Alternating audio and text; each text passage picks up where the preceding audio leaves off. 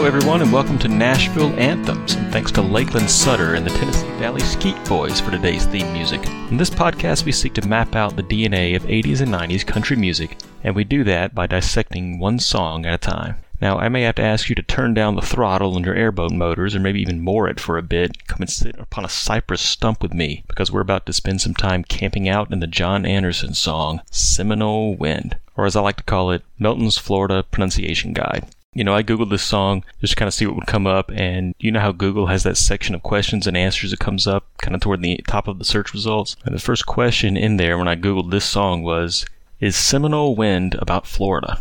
Why, yes. Yes, it is. Folks, this song may love Florida more than Garth Brooks loves a rodeo, we are going to get into that today. But yeah, no kidding. At one point in my life, I started having occasion to drive through the state of Florida, and the song Seminole Wind helped me understand that, for example, M I C A N O P Y is not my canopy, but Micanopy. So, John Anderson helping you on road trips in multiple different ways. So, as we get into this song, let's give some credit where credit's due. The song was written and recorded by John Anderson. First example so far of a song written by the singer, and not even co written at that. John Anderson was truly the singer songwriter on this piece of music. No one else had a hand in its composition. This is John Anderson's song. Seminole Wind was recorded by John Anderson and released in August of 1992 on the album of the same name. That album also has the classic Straight Tequila Night, which I hope we get to at some point, and a, a personal Melton favorite, When It Comes to You. Anybody remember that song? Uh, I love that song. Well, the song Seminole Wind went to number two in October of that year, 1992, beaten out by, anybody want to guess? Wynonna, No One Else on Earth. 1992 was a good year, folks. And the song was produced, along with the whole album, by James Stroud. So, as usual, we like to talk about key features of these songs, and we're trying through looking at key features of each song to understand 80s and 90s country music as a whole, hoping that we see some themes, some common features, and maybe understand some ways some of these features tie together. So let's get into it on Seminole Wind. So the first key feature that I notice on this song is the driving rhythm. And that driving rhythm is all the more apparent because the driving rhythm toward the beginning of the song, it interrupts the intro of the song, which is a very slow melodic piano violin intro.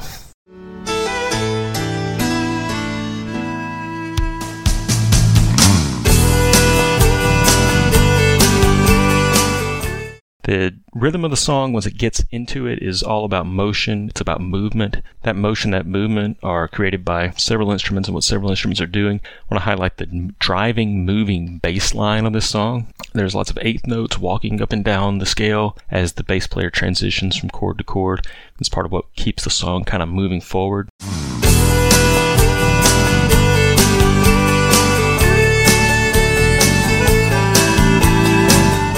This drum beat is very, very steady. It's heavy, it's straight, it's one, two, three, four, not syncopated like we talked about in rodeo where beats and accents happen on upbeats and at different times. This is pretty much one, two, three, four, very steady, and the drum is just kind of consistent throughout the song.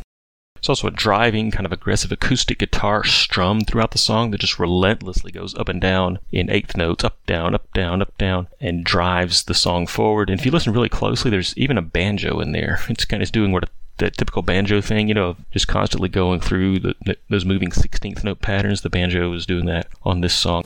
Ever since the days of old, men would search for wealth untold. And all that is just motion. It just contributes to a feeling of forward motion that just permeates the track. I want to contrast that again to the previous song we looked at, Rodeo, which had a lot of syncopation.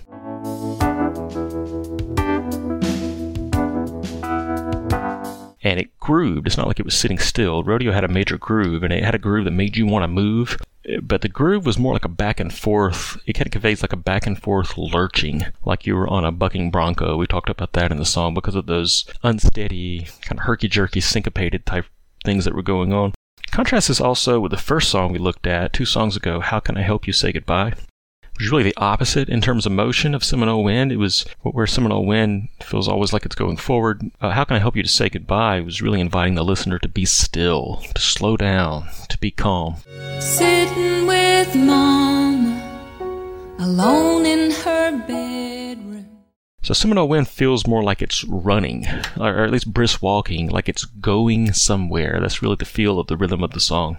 Another thing that comprises that forward moving driving rhythm is a four chord pattern that repeats throughout the whole rhythmic part of the song. There's no variation, it is the same four chords over and over again. So, more on that to come, but for now, we're just going to note that that repetition adds to that feeling of constant forward motion, like it's, like it's turning, like a wheel turning forward. We also noted that the song has that piano violin intro that is repeated essentially, or at least it's reprised at the end in an outro comprised of those same two instruments, violin and piano. And that piano violin duet outro, it intrudes on the driving rhythm of the song. And it, in doing that, it highlights that driving rhythm all the more because it, when the outro starts, it feels like it brings that driving rhythm, that, that forward motion, it feels like it drives it to a screeching halt. That's because it takes over without even being in the same part of the phrase. It's not playing the same chords. That pattern that I was talking about, it even breaks up that pattern. So when it comes in, it's playing a different chord, different part of the phrase, and just kind of capsizes that forward motion. It's very intrusive. Like it felt us getting carried away by our enthusiasm and is forcing us to stop and think.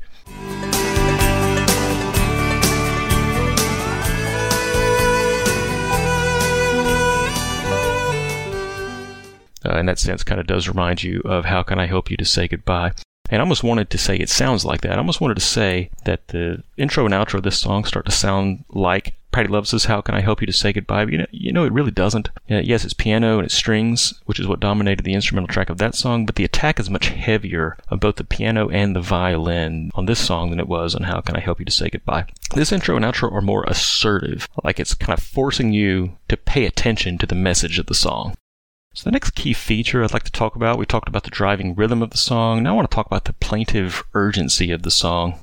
The song has a message that it wants us as the listeners to give ear to. It's not just a story this time, like how can I help you to say goodbye? It's not just a celebration like a rodeo. This song is urging us to pay attention to the desperation and gravity of its message. And one of the main ways the song accomplishes this is through the use of what I'm going to call crying instruments. Instruments that, through sustained notes with pitch bends, usually within the human vocal range, which in a way mimic a sound something like a distant, detached, plaintive cry. And the two instruments that do this are the violin and the steel guitar. Both of these are stringed instruments that are naturally able to sustain to a degree and to bend pitch. So the violin is able to do this because it's a bowed instrument, and by being bowed, it's essentially able to sustain a note continuously, like a cry. It's also a fretless instrument, meaning it's unlike a guitar. The neck of a violin doesn't have discrete places that the fingers of the player's left hand press down to adjust the pitch of each string. Rather, each string has a continuum of pitches it can play, so the player can slide his or her finger down the neck or up the neck while bowing a string and, and thus bend the pitch of the note that's being played. And that, that also, that effect, that bending, sustaining and bending, that bending also somehow can evoke a feeling of crying, and I think it does it on this song, as the violin really dominates the song instrumentally.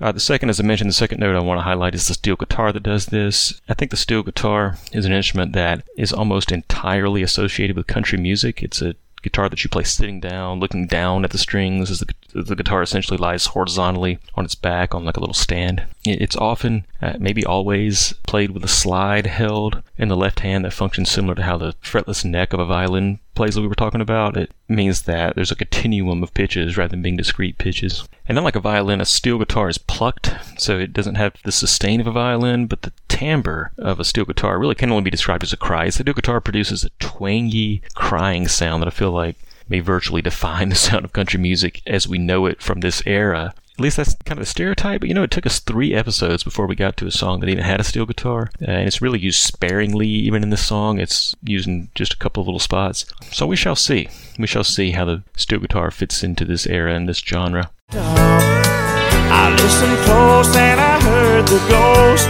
of Osceola. But I didn't rate the violin, which is prominent through the song, and then and there's occasional touches of steel guitar. I certainly contribute to this plaintive character that this song has.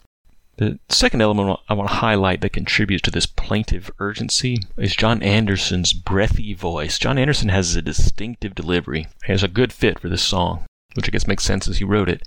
And breathy is the best word I can come up with to describe John Anderson's vocals. So not just on this song, but on every song I've, I've ever heard John Anderson on. He, he almost eases into the vowels. It's like a like he starts to say like John Anderson, something like that. Flood control. They made their plans and they drained the land. Now the glades are going dry. It's like there's hesitation in his voice, but I think it somehow adds to the overall conviction in his delivery. And really, it's that conviction. It's, that's why the plaintive nature of the song also has a sense of urgency, especially when you combine that with that driving rhythm that provides that constant sense of forward motion. A lot of that effect too comes from the melody John Anderson is singing. He sustains that top note, that B natural, over and over in the song, including every time he says blow and wind. So blow, blow, Seminole oh, wind. So the imagery of wind, of breath, of spirit permeates this song. But hold that thought, more on that idea in a moment. But in addition to that breathy quality, his voice, once he settles into the fullness of the vowel that he's singing, John Anderson's voice has a richness. It's similar to what we talked about a lot with Patty Loveless's voice. It's like a round richness. I struggle to come up with better terms to describe it, but he shares that with Patty Loveless. But the bottom line, John Anderson's voice just has a lot of character. And I think that unique character is a lot of what sucks you into this music and this song in particular. You're feeling and responding to that plaintive urgency by taking heed. This is an interesting voice. I want to hear what it has to say. That's kind of the way his voice functions in this song. And to point out too, it's it's almost just him. There are really minimal background vocals in this song. What's there, it's subtle and sparing, and it's only used in the chorus. Uh, there's some high harmony in there, which I think maybe sung by Anderson himself. I think maybe harmonizing with himself on the chorus. And then there are also some oohs that are sung by multiple voices in the chorus as well. Both of those elements are truly in the background. The, the lead vocal is much more prominent on this song, and you have to strain a bit to hear them actually. I actually missed it the first few times and was almost ready to say that Anderson's lead vocal was the only vocal on the song. That's not quite the case, but it certainly feels like a solo vocal. It feels like Anderson is somewhere by himself singing this. It's not like How Can I Help You to Say Goodbye, which you remember felt like just Patty Loveless and you. This song really, it just feels like just John Anderson. It almost feels like you're overhearing him as he kind of just ruminates over this tragedy that he's describing uh, in the Florida Everglades. A lot of that kind of solo feel, I think, also is related to the fact that there, as far as I can tell, there are not a lot of effects on John Anderson's vocals. I don't hear any double tracking of the lead vocal or any other real heavy effects, echoes, things like that. And I don't hear any pitch correction, something you'll know I'm always thankful for. Speaking of tragedies, how tragic would it be to pitch correct vocals with as much character as John Anderson? Ugh. But anyway, let's note that every song we've covered so far, all three, have been sung by a kind of pure, unadulterated voice, if you will. Or at least let's say that what background vocals they were were pretty faint, pretty sparing. That's something to look for as we keep probing what makes 80s and 90s country music tick. The vocal arrangements. Are they all going to be as straightforward as these first three songs? So as we continue to look at the plaintive urgency of this song, I'm going to return to that four chord repeating pattern that we talked about in the previous section. So not only does that four chord pattern contribute to the driving beat of the song that gives that forward motion, but it also contributes to that plaintive urgency, and I want to demonstrate that. So I'm going to play the pattern. So this is the four chord pattern that repeats throughout the whole rhythmic part of the song. The chords are E minor, G, D, if you're like me and think of chords as numbers, that is the 2 chord, the 4 chord, the 1 chord, and the 5 chord.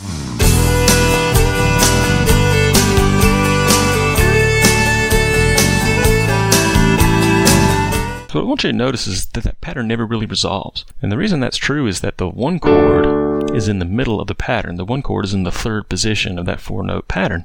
Normally, when you've got a pattern like this, you would expect the one chord, also called the tonic chord. It's the chord that matches the key the song is in. The song is in the key of D major. You expect that chord to fall at the beginning of the pattern. And the other three chords, if it's a four chord pattern like this, just kind of revolve around that first chord, that tonic chord. That doesn't happen here because the first chord is actually the two chord. So this is what that pattern would sound like if it did resolve. So I'm going to play the four chords that comprise that four note pattern, and then instead of repeating back to the first chord of the pattern, which is an E minor, I'm going to resolve it to the D. So this is what that would sound like. So go E minor, G, D, A, D. Hear that kind of resolved? One more time. It's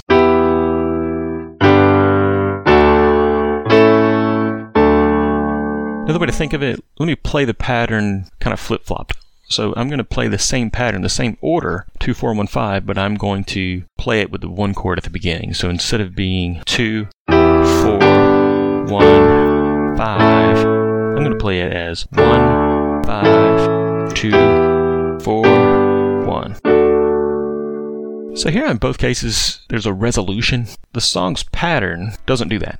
It just keeps going back to that 2 chord, that E minor, rather than resolving to the 1 chord, that D major. So I want you to think about and note how that lack of resolution interacts with that feeling of forward motion that we talked about earlier that this pattern contributes to. So it feels like you're going somewhere, but it also feels like you never get there. The song has a feeling not just of going, but of seeking. Seeking and not finding. So that feeling really matches the message of the song, which is really describing a problem and really just lamenting the problem. It's not offering a solution, it's not settling anything, it's not ending the meeting with definite action items and resolution, it's just meditating, it's ruminating and lamenting. So we never feel settled as the listeners, we're only invited to consider, to join the speaker in considering this issue. You know, in fact, there's even a hint of ambiguity about the key this song is in. I mentioned the song is in D major, and I, I, think it is, and that's why I say it's just a hint. I don't think you get too much argument here that this song is in D major, but the chord order, with that tonic or one chord in the middle of the pattern, as I noted, it also makes you wonder if maybe the song isn't in D major, but actually E minor. It sort of feels like, because the pattern goes E minor, G, D, A, that maybe the, the actual key is E minor. Fact, the very last chord of the song, the chord that the piano plays that kind of walks down, it's not a D. It doesn't end the song on the tonic, but actually ends on an E minor.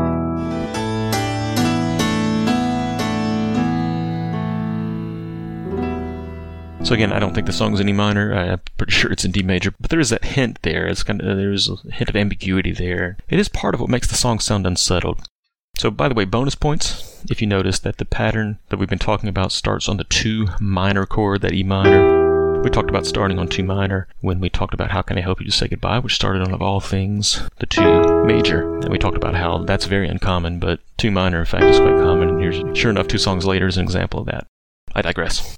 So, the third and final key element of Seminole Wind that I want to highlight and discuss is what I'm going to call mystical naturalism. Maybe I should call it natural mysticism. It's uh, both of those things put together, mysticism and naturalism. It, so the song sounds like someone pensively crying alone in the woods, the swamp, and the Everglades. We talked a lot about that earlier, about how Anderson's breathy vocals highlight breathy, windy imagery in the song.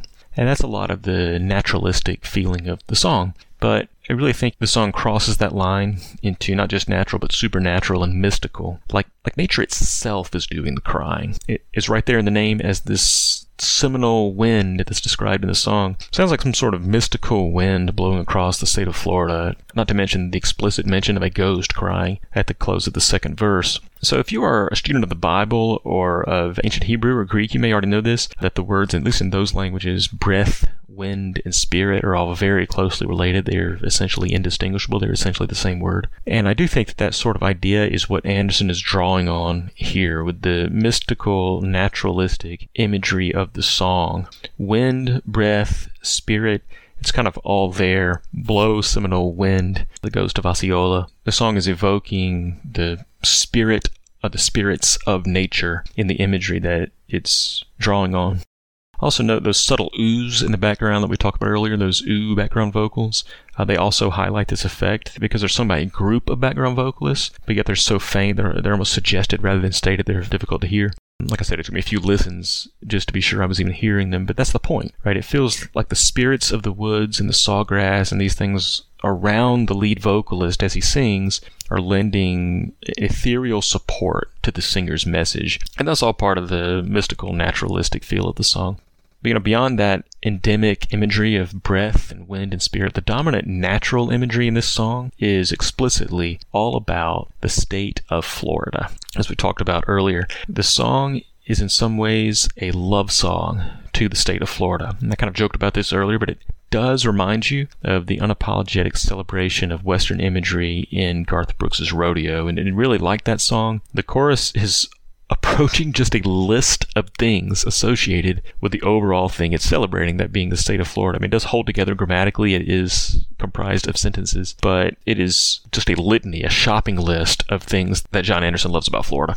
Sort of list some of them. Uh, he mentions Okeechobee. That's a reference to Lake Okeechobee. It's a large lake in South Florida. He mentions, of course, many times the Seminole tribe, which is a Native American tribe that's associated with South Florida. He mentions alligators, very much associated with the state of Florida. He talks about sitting on a cypress stump. That's a tree that's commonly associated with wetlands. Notice that it's a cypress stump. In other words, it used to be an image of a thriving natural habitat, and Anderson seems to be implying here that it simply got chopped down by humans who wanted to exploit it. Other things in this litany of Florida elements, Anderson uses the word swamp. He mentions the town of Micanopy, which is a town there in Central Florida, and Anderson is from Central Florida. So this is worth noting because this does lend authenticity to this song, and we talked about authenticity in all three songs. Feels like something we really are going to want to explore here. What is the kind of authenticity that 80s and 90s country music has. While I want to note here that Anderson is not a poser, he's not pretending to love Florida. Anderson, presumably, because Anderson is from Central Florida. And this love song that he's singing, it sure feels authentic to me. Not the less because, as we mentioned earlier, John Anderson was the only composer of this song. And there's something from the heart about Anderson's message here. I want to call out specifically how this has been a part of each song we've covered so far. Patty Loveless's heartbreak was heartfelt, and that was at least in part because some of the language she was using and situations she described felt real, they felt realistic. Garth Brooks, we talked about this too, the Oklahoma native, he was able to sing unapologetically and unironically about the glory of a Western rodeo because he's from Tulsa, Oklahoma, and is at least in some ways a product of that Oklahoman Western culture. So then finally, John Anderson can sing with genuine longing and nostalgia about the history of the Florida Everglades. Why? Because he grew up there. He has actually been to Lake Okeechobee, he's been to Micanopy, and he has definitely even driven the Osceola Parkway. So, folks, that wraps up our discussion of John Anderson's 1992 classic Seminole Wind. Let's recap.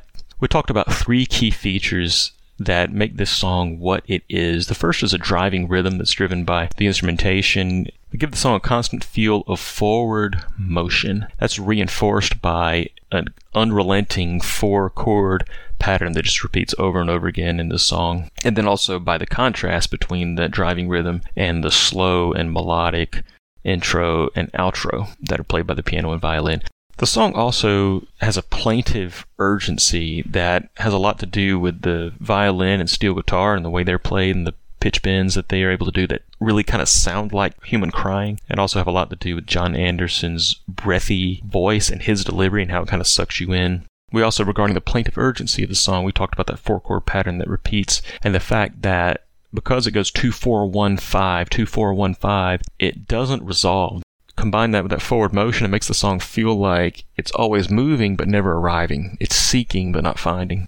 And finally, we talked about the mystical naturalism or supernaturalism this song is, is permeated by mystical imagery. It sounds like the spirit of nature is adding its voice to Anderson's plea. And added to that is very explicit imagery and just really not even imagery, more just a list of things that uh, describe the state of Florida and seem to suggest an authentic love for the state of Florida from this Florida native.